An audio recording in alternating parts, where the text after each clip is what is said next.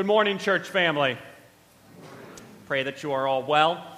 As today will be our first of two weeks looking at the third chapter in the book of Acts, as this morning we will be looking specifically at Acts chapter 3, verses 1 through 10, or when the lame beggar is healed, which comes following, church, as we all saw back in Acts chapter 2, the coming of the Holy Spirit on the day of Pentecost. And when the Holy Spirit was poured out on, filled, and gave the disciples of Jesus Christ the ability to speak in other known human languages and tongues. To which the Apostle Peter then made clear to a crowd of people here, church, a crowd of people who had just heard and witnessed these disciples of Jesus Christ speak in that of their own native languages and tongues that this was all in accordance with the very word of God as foretold by the prophet Joel in Joel chapter 2. To which the apostle Peter then, for he did not stop there, but eventually then went on to say to this same crowd of people that Jesus of Nazareth, a man attested to you by God with mighty works and wonders and signs, who you crucified and killed, that he is both, verse 36, Lord and Christ. To which this Jewish crowd of people, then, church, in light of that, for they were cut to the heart and asked, What shall we do? Only for the Apostle Peter then to say back to them in verse 38 Repent and be baptized, every one of you, in the name of Jesus Christ for the forgiveness of your sins, and you will receive the gift of the Holy Spirit to which about 3,000 people then on this day received his word, were baptized in the name of the Lord Jesus Christ, and were added to the church.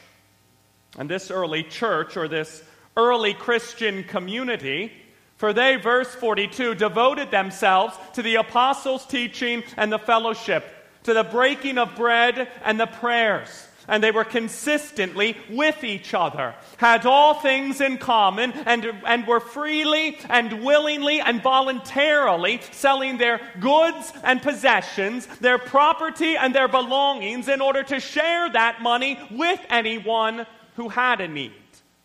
And not only that, but they were also every day going to the temple courts or to the temple complex in order to pray and to worship together. And they were also breaking bread together, having meals together, and eating together in their very homes together. And thus, seemingly, then, church, through the preaching of the apostles of Jesus Christ, and the evangelism of these believers and the overall devotion that this Christian community had and displayed toward one another for the exalted Lord Jesus Christ, then, for he used all of these means, verse 47, to add to their numbers daily, or in essence, to grow the church. And he could do all of that because the resurrected and ascended and exalted Lord Jesus Christ is the one Christian who builds the church, who grows the church, who saves sinners from the wrath of God, and who adds them to his church.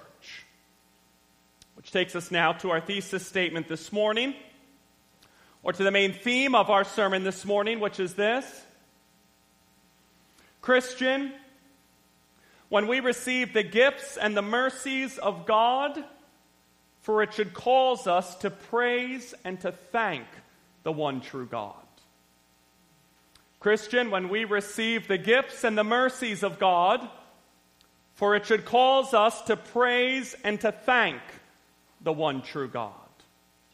And thus, at this time, church, let's open our Bibles up this morning to Acts chapter 3, verses 1 through 10. And if you are joining us today and do not have or do not own a Bible, then please feel free to grab and even to keep one of our church Bibles, which are all located in the chairs in front of you as our gift to you this morning.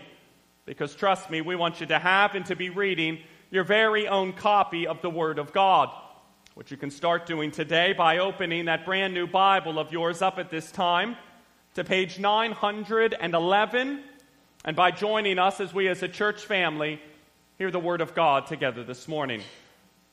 For again, we will be in Acts chapter 3 this morning, church, and we will be looking specifically at verses 1 through 10, where Dr. Luke the author of the book of Acts, under the inspiration of the Holy Spirit, he writes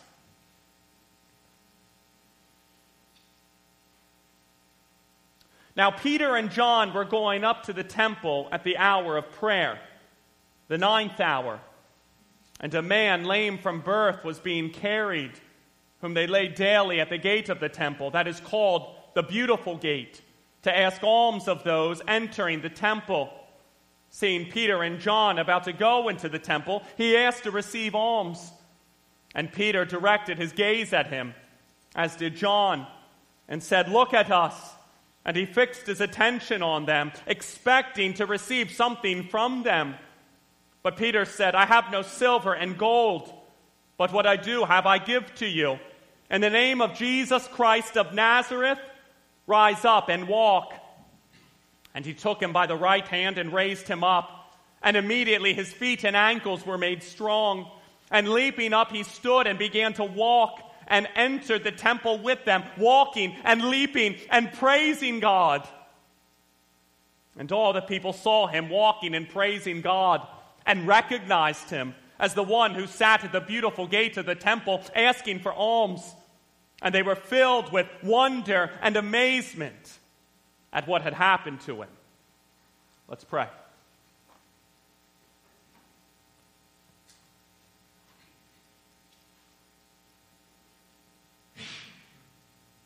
Heavenly Father, Lord, there is so much to unpack here this morning, so much to be convicted by here this morning.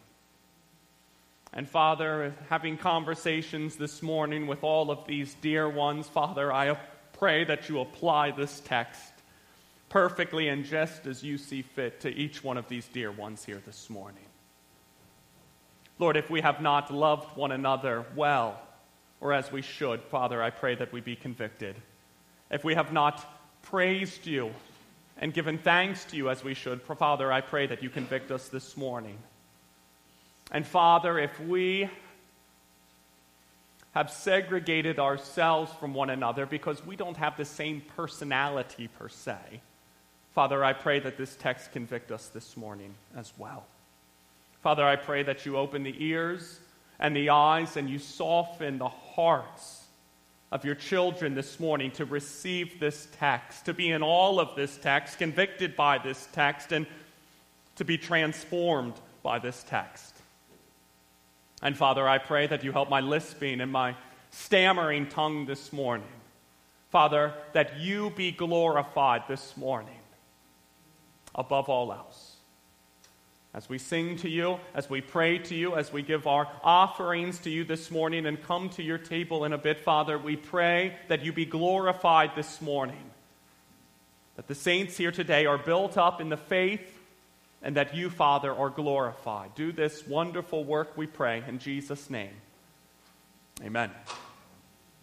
Our first of two points this morning, church, is this. Point number one Christian, as you have opportunity, do good to everyone. Christian, as you have opportunity, do good to everyone. Verses 1 through 6. Now, Peter and John were going to the temple at the hour of prayer, the ninth hour, and a man lame from birth was being carried, whom they laid daily at the gate of the temple that is called the Beautiful Gate, to ask alms of those entering the temple. Seeing Peter and John about to go into the temple, he asked to receive alms. And Peter directed his gaze at him, as did John, and said, Look at us.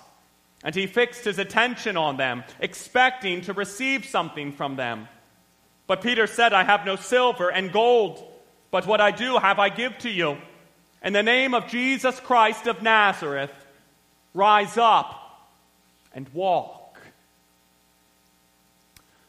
So, as we open Acts chapter 3, we see in verse 1 now Peter and John, obviously referring here, church, to two of Jesus' apostles. The apostle Peter being the one who not only denied Jesus Christ three times before his crucifixion, but who also, then, as we saw back in Acts chapter 2, possessed the courage now needed to boldly bear witness to Jesus Christ before even that of crowds. And the Apostle John here being the son of Zebedee, or the apostle who Jesus Christ loved. And these two apostles of Jesus Christ, as we see in verse 1, for they were going up to the temple at the hour of prayer, the ninth hour. The ninth hour being at 3 p.m in the afternoon, which should not come as a surprise to us, church, that they were going to the temple at the hour of prayer. Since, as we saw back last week in Acts chapter 2, verse 46, for the early church day by day, for they were attending the temple together.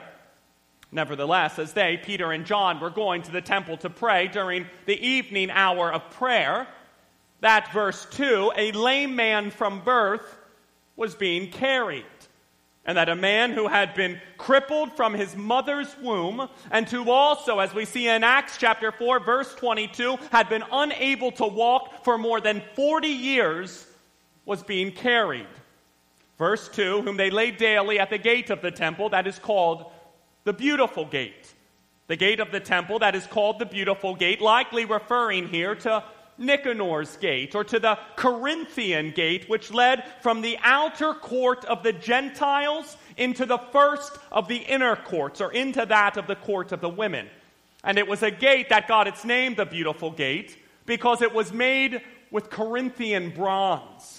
And it was even more valuable, as the historian Josephus notes, than the gates that were plated with silver and set in gold. And it was outside this beautiful gate where the crippled man here was placed each day. And he was placed there, church, in order, as we go on to see in verse 2, to ask alms of those entering the temple. Or as the NASB puts it, in order for him to beg for charitable gifts from those entering the temple grounds. Which, if you think about it, really is an absolutely brilliant idea.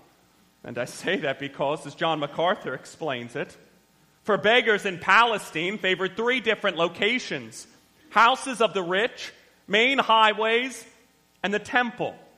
But of the three, the temple was the best site, since not only did crowds come to the temple daily, but they also came to try to impress God with their piety. And one way they would try to do that, at least in their minds, was by giving alms or money to the poor. Therefore, being that the temple treasury was where people came and gave their offerings to the Lord, for they would have already then been in the frame of mind of giving their money when they came to the temple. Consequently, then, this lame man was strategically placed at the gate of the temple for maximum effect.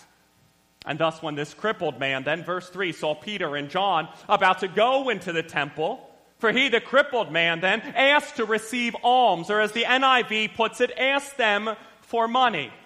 And Peter and John here, church, for they did not just quickly walk past this lame man here, or pretend not to hear this lame man here, or ignore, disregard, neglect, or do everything in their power to not make eye contact with this lame man here. But instead, as we see in verse 4, Peter, along with John, for they directed their gaze at this lame man here, or they looked straight at this lame man here.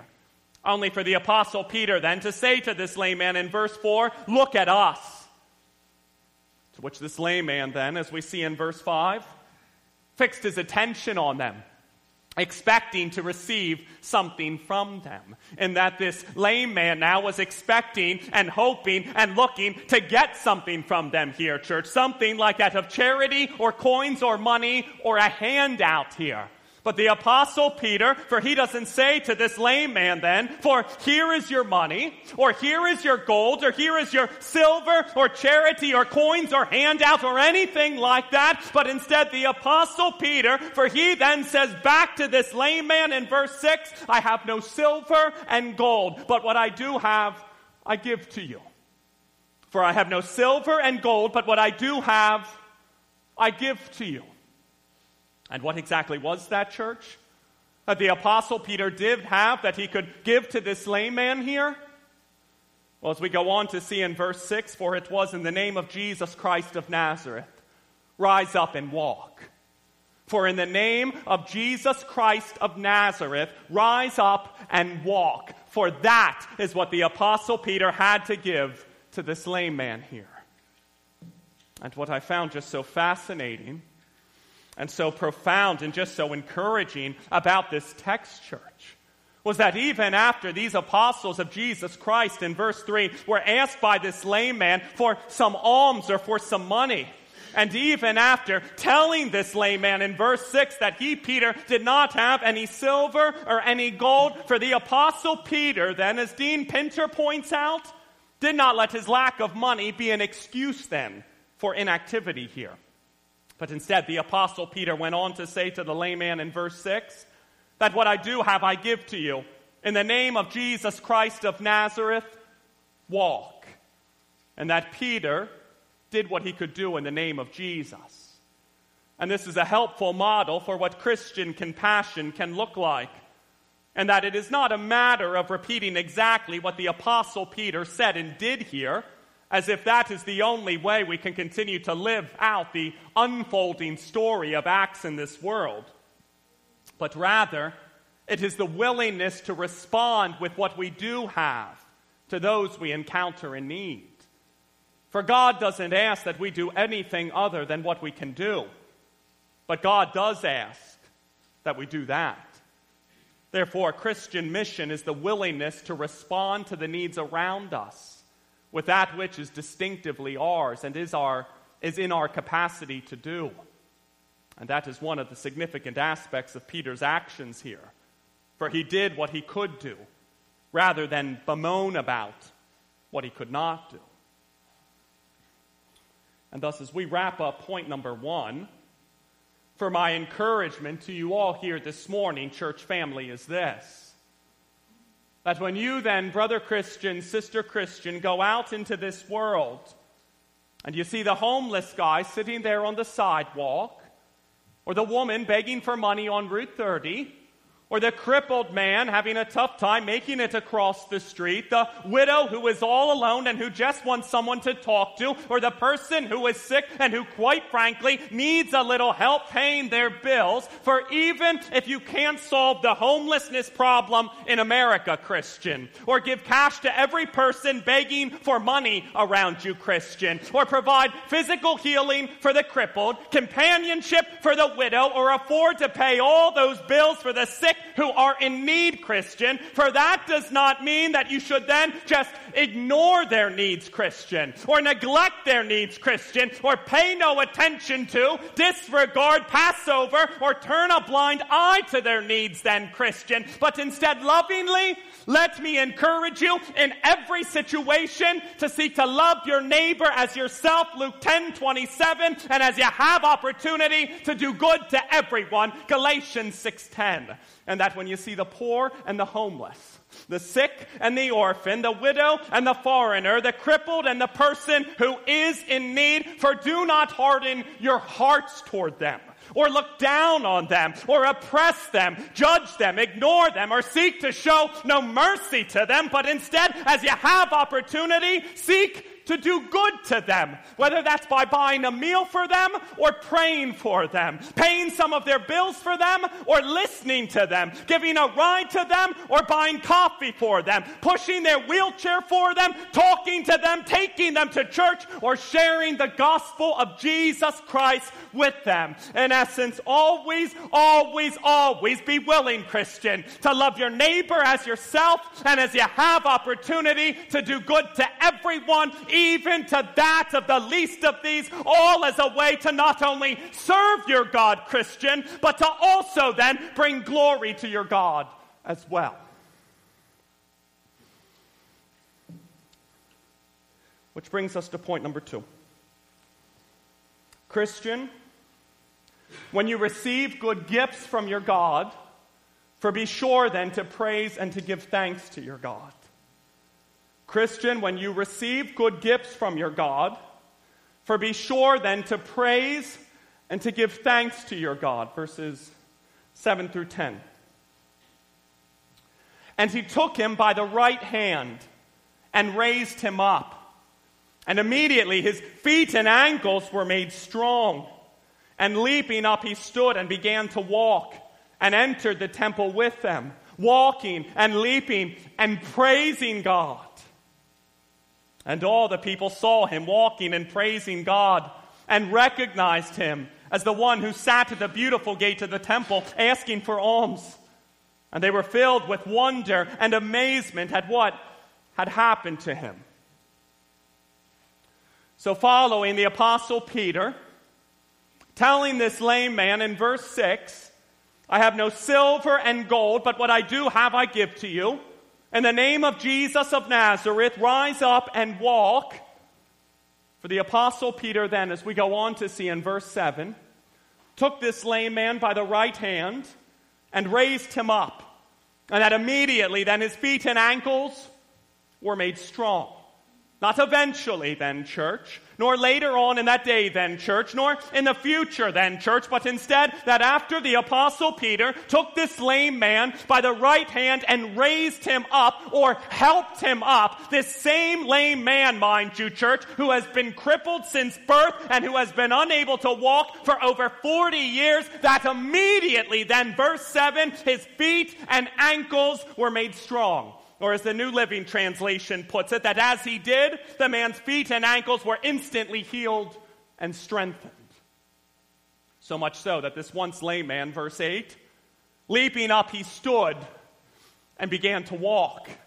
The leaping up here, church, as Albert Barnes explains, being not only a natural expression of joy here, but also a fulfillment of prophecy here. That prophecy being that of Isaiah 35, verse 6 which reads, Then shall the lame man leap like a deer. And yet, not only did this once lame man leap up, stand, and begin to walk, but he also, then, as we see in verse 8, entered the temple with Peter and John, walking and leaping and praising God. Obviously, praising God here, as one commentator put it, in thankfulness for what had happened to him, i.e., for being healed here. Nevertheless, in light of this once lame man, now walking and leaping and praising God as he entered the temple, for as we see then in verses 9 and 10, and all the people saw him walking and praising God, recognized him as the one who sat at the beautiful gate of the temple asking for alms. And not only that, church, but in recognizing and in realizing that this once lame man has now been miraculously healed, for this group of people, then, church, as we go on to see in verse 10, for they then were filled with wonder and amazement at what had happened to him. Which really does set the Apostle Peter up perfectly here, church, as we will see next week, to preach then to this utterly astounded crowd. Nevertheless, before we get to Peter's sermon next week, for I'd like to pause here for a second, church, in order to consider at this time a bit more deeply the response of this lame man here after being healed in the name of Jesus Christ or by the authority of Jesus Christ. Where after being healed, this once lame man in verse 8, leaping up, he stood and began to walk and entered the temple with them, walking and leaping and praising God. And thus, in light of that, the 17th century expositor William Burkitt, for he wrote this For observe then, how this poor cripple piously ascribes the praise of this miracle to God only. For he leapt and praised God, not the apostles. For no instrument must rob God of his glory. Now we can pay and gratify the messenger, but we must also return our prime and principal thanks to our benefactor. For there is no doubt that the crippled man here eventually returned and thank, gave thanks to the apostles. But his prayers were only to that of God. And thus to conceal God's mercies, for that is ingratitude. And to attribute them to second causes, for that is sacrilege. And thus, very practically speaking, for when you hear then, brother Christian, sister Christian, that you got the job that you always wanted. For be sure, then, Christian, to ultimately give thanks to that of your God. Or when you find out that your cancer is gone, For be quick then, Christian, to ultimately give credit to that of your God. Or when you find out that God has blessed you with yet another child, for be certain then, Christian, to ultimately show gratitude to that of your God. Or even when you consider, brother Christian, sister Christian, the gift of salvation that you now have, the gift that has taken you from spiritual death to eternal life, for also never fail to forget then, Christian, to give the glory to that of your God as well. And I say all of that as James chapter 1 verse 7 17 puts it, for every good and perfect gift, Christian, is from above and it comes down from the Father of lights. And thus being that every good and perfect gift is from our God. For let us all be quick then, Christian, to give thanks to our God, gratitude to our God, and glory and honor and praise to our God for every good gift that we have and that we will ever receive, since they are all ultimately Christian from that of our God.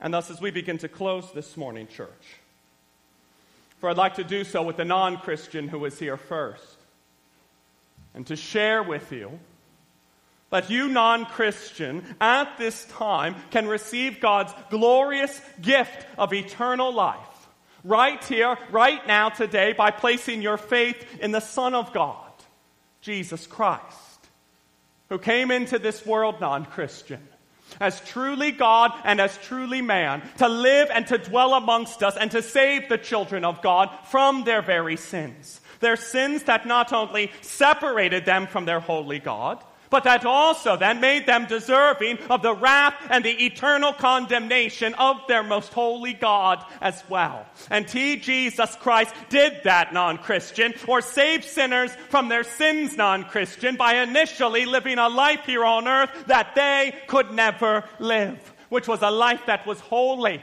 and righteous and just and good and free from any kind of sin. And in doing so, he, Jesus Christ, then fulfilled the law of God perfectly and completely and without any kind of offense. And he did it non Christian for the very children of God. However, keeping the law of God for the very children of God, for that was not all that this sinless Son of God, Jesus Christ, accomplished while he lived and dwelt among us. And I say that because being that the wage of their sin or the cost of their sin is that of death, Romans 6:23.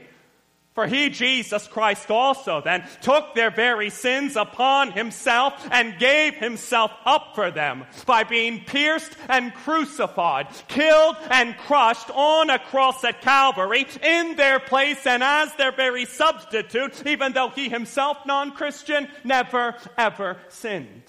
And in doing so, not only satisfied the justice of our holy God, but also appease then non-Christian the wrath of our holy God toward his sinful children as well. And thus because of all that, three days later then, this sinless Son of God, Jesus Christ, who appeased the wrath of his Father God toward the very children of God, for he, Jesus Christ then, didn't stay dead or buried in some grave, but instead three days later, since sin and death had no power or no claim over him, for he, Jesus Jesus Christ then, for he rose from the dead and he defeated sin and destroyed eternal death once and for all and now offers eternal life to all who place their trust in him. Thus let today be the day, non-Christian, that you turn from your sin for let today be the day that you repent of your sin and you place your trust in Jesus Christ and in Christ alone as the only one who can forgive you of your sin, as the only one who paid the price for your sin, who died for your sin and can clothe you then in His righteousness, in His perfect life and reconcile you back to God forever. For let today be the day, non-Christian, that you repent of your sin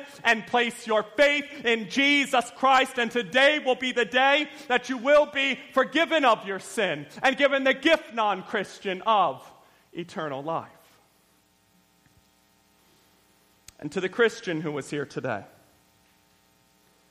for as we close this morning, brother Christian, sister Christian, for I'd like to do so in light of verse 1. Again, which reads Now Peter and John were going to the temple at the hour of prayer at the ninth hour. And I'd like to close in light of verse 1 this morning in order to initially point out, as J. Vernon McGee notes, that what an interesting combination we have here. For only God would have put these two together, as their personalities were almost polar opposites. As Peter was outgoing, gregarious, talkative, impulsive, and opinionated.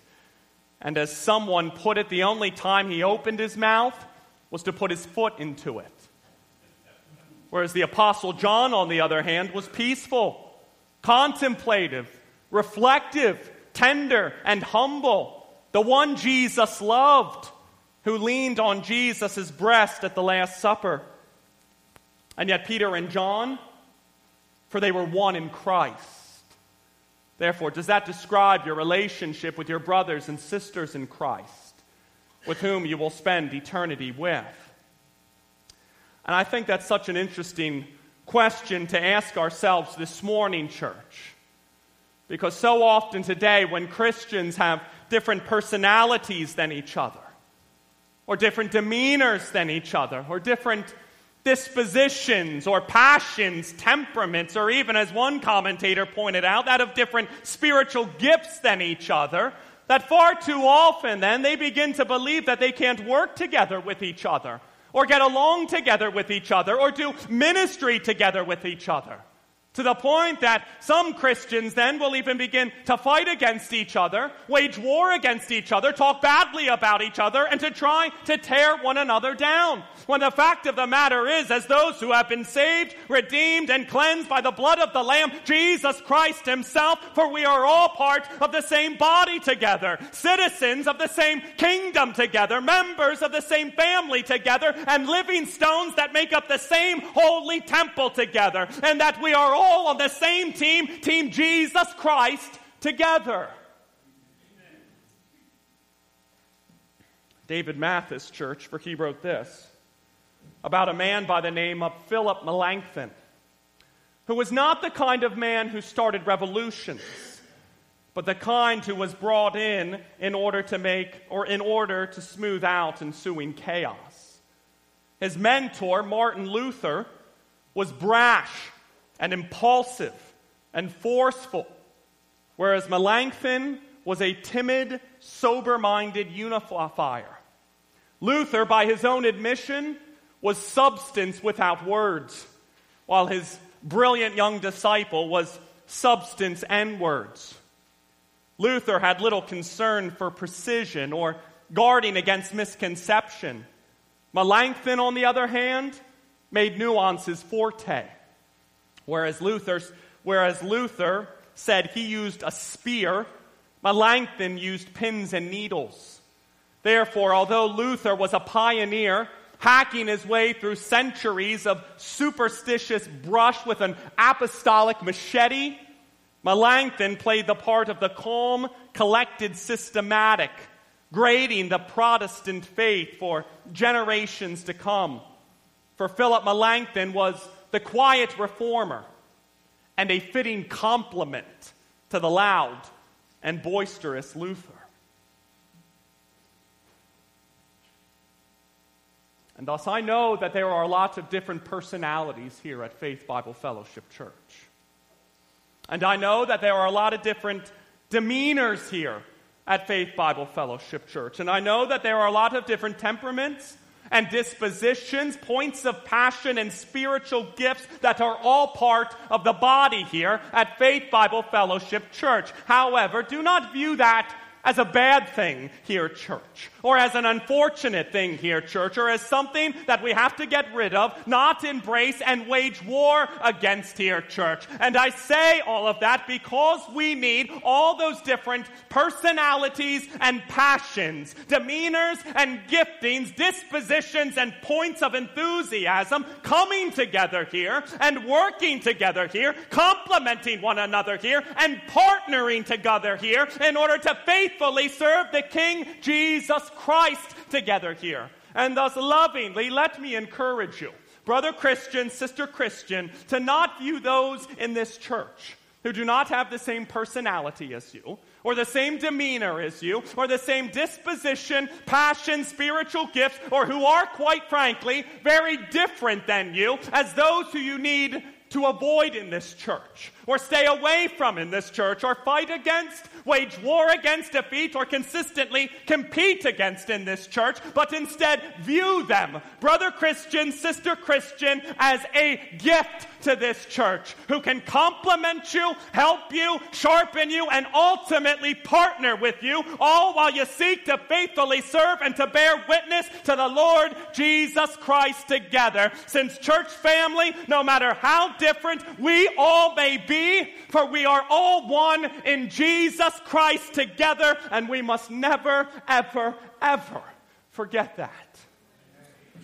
Thus, it is my prayer that we as a church body that despite all our different personalities and gifts, passions and enthusiastic leanings, that we do not ever view each other as competition, but instead as citizens together of the same kingdom, members together of the same family, and living stones together that make up the same holy temple and that all of our unique personalities and gifts, passions and dispositions, that they all can be used as we as a church body seek to serve and to honor the Lord Jesus Christ together. Therefore, keep us, Father, from falling into the trap of thinking that because we as Christians don't all have the same makeups or gifts, passions or personalities, that we then must keep our distance from those who are different than us. But instead, let us see all of our unique traits as blessings from you, God, that you have blessed us with as a church family, also that we can then complement one another as we faithfully serve and bear witness to your Son, Jesus Christ, together.